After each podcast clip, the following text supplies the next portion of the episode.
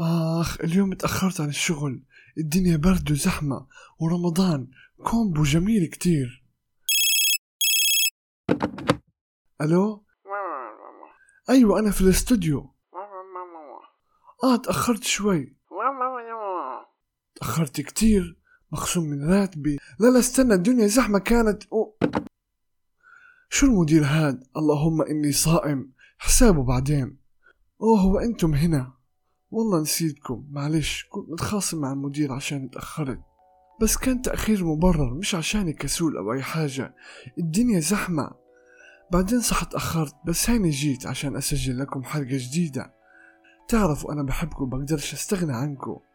في مثل بيقول أن تصل متأخرا خير من أن لا تصل، يعني أنت يكون عندك موعد أو شغل تتأخر شوي عليه أحسن إنك ما تروحش بالمرة. صح الوصول على الموعد بالضبط حلو، وبيبان قديش أنت منظم ومحترم وقت الناس والموعد. اليوم رح نحكي عن الوصول متأخرا، أو بمعنى أدق الوصول للحلم أو الهدف متأخر.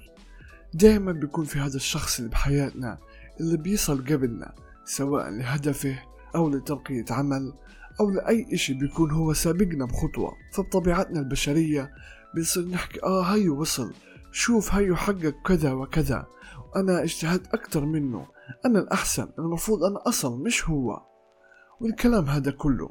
طبعا كل هذا الكلام يعتبر من الحسد، والحسد إحنا عارفين بيعمل شو بالإنسان، صح؟ قبل لا نكمل راح أحكي لكم قصة قصيرة لطيفة. يلا يا أعزائي المستمعين قربوا قربوا عشان تسمعوا للقصة.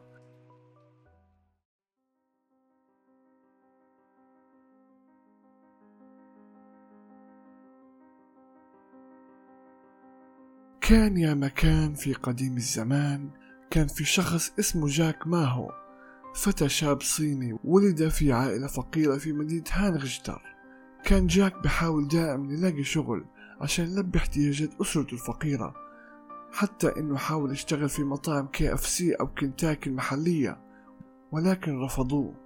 جاك ما استسلم رغم الظروف الصعبة والرفض، حتى انه كان يشوف اصدقائه يشتغلون هو لا، كان بحس بالاحباط، بس مع هيك هذا الاشي زاده عزيمة واصرار، فكمل دراسته. بعد هيك بدأ على طول يتعلم اللغة الانجليزية واتقنها، وفي سنة ألف وتسعمية وخمسة وتسعين تعرف وجرب جاك لأول مرة بحياته على الإنترنت في الولايات المتحدة، وكان أغلب وقته عليه يتصفح ويتفرج على الشبكة العنكبوتية أو الإنترنت. بدأ جاك يلاحظ إنه المحتوى الصيني قليل جدا على الإنترنت، فتعلم لغة البرمجة وقتها، واللي كانت صعبة كتير على بدايات ظهور الإنترنت، وقام بإنشاء موقع خاص بالصفحات الصينية، ولكن سرعان ما الموقع فشل فشل ذريع. بس جاك ما عنده كلمة اليأس بقاموسه، ضل يحاول ويحاول. عن سنة ألف وتسعمية وتسعة وتسعين قام بتأسيس متجر علي بابا، وهو متجر إلكتروني يقوم بمعالجة ضعف الطلبات الخاصة بأمازون، أشهر متجر في العالم. وبعد أن ظهرت الآي بي يو للمتجر، ومعنى كلمة آي بي يو أو هي Initial Public Offering أو بالعربي العرض العام الأول، وهو باختصار لما تقوم شركة ما بعرض أسهمها للعامة حتى يقوم المستثمرين بشراء الأسهم أو الاستثمار في الشركة. بعد كل هذا جاك صار من أغنى أغنياء الصين، بعد كل هذا التعب إنه وصل متأخر وحاول وصار من الأغنياء.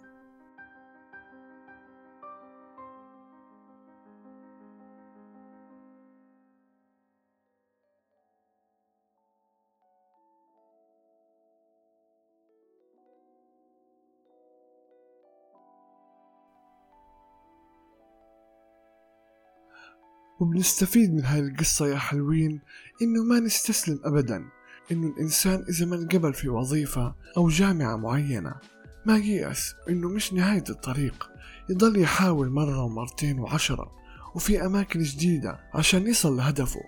أنت يا عزيزي وعزيزتي المستمعين إذا ما انقبلتوا بوظيفة وشخص تاني تعرفون قبل، عادي. إذا كان عندك أهداف وطموحات شفت شخص تاني وصل، عادي. الأرزاق بيد الله وحده، مش بإيد أي حد تاني، ربنا أعلم فيك وكاتب رزقك متى راح يجي.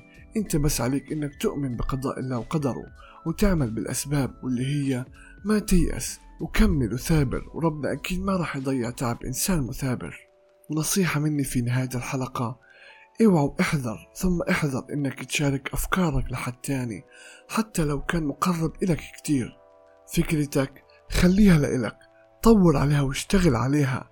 يا ما ناس وقعت في هذا الفخ، بحكي لشخص مقرب عن افكاره بتكون الفكرة كتير حلوة، تاني يوم تلاقي الشخص اللي انت مأمن عليه سارق فكرتك ونجح من وراها، وانت يا عم يا باشا هذه فكرتي، وتصير تحكي وتتعارك، بس خلاص ما بتقدر تعمل اشي لانه ما عندك دليل على انه هذا الاشي سرقة فكرية. فنصيحتي لا تحكي لحد افكارك واحلامك، خليها لنفسك، واذا وصلت لمبتغاك احكي عادي، وأمن على مشروعك وشغلك ببراءة اختراع أو ترخيص، عشان إذا أي أحد حاول يسرق أو يقلدك تقول إيه يا عم ما زهقناش من لعب العيال ده، ويكون لك دليل في المحكمة إنه هذه فكرتك الأصلية، والحرامي ينضرب على إيده وينرمي بالسجن. أتمنى إنكم استمتعتم واستفدتم من هاي الحلقة من بودكاست مهنديات.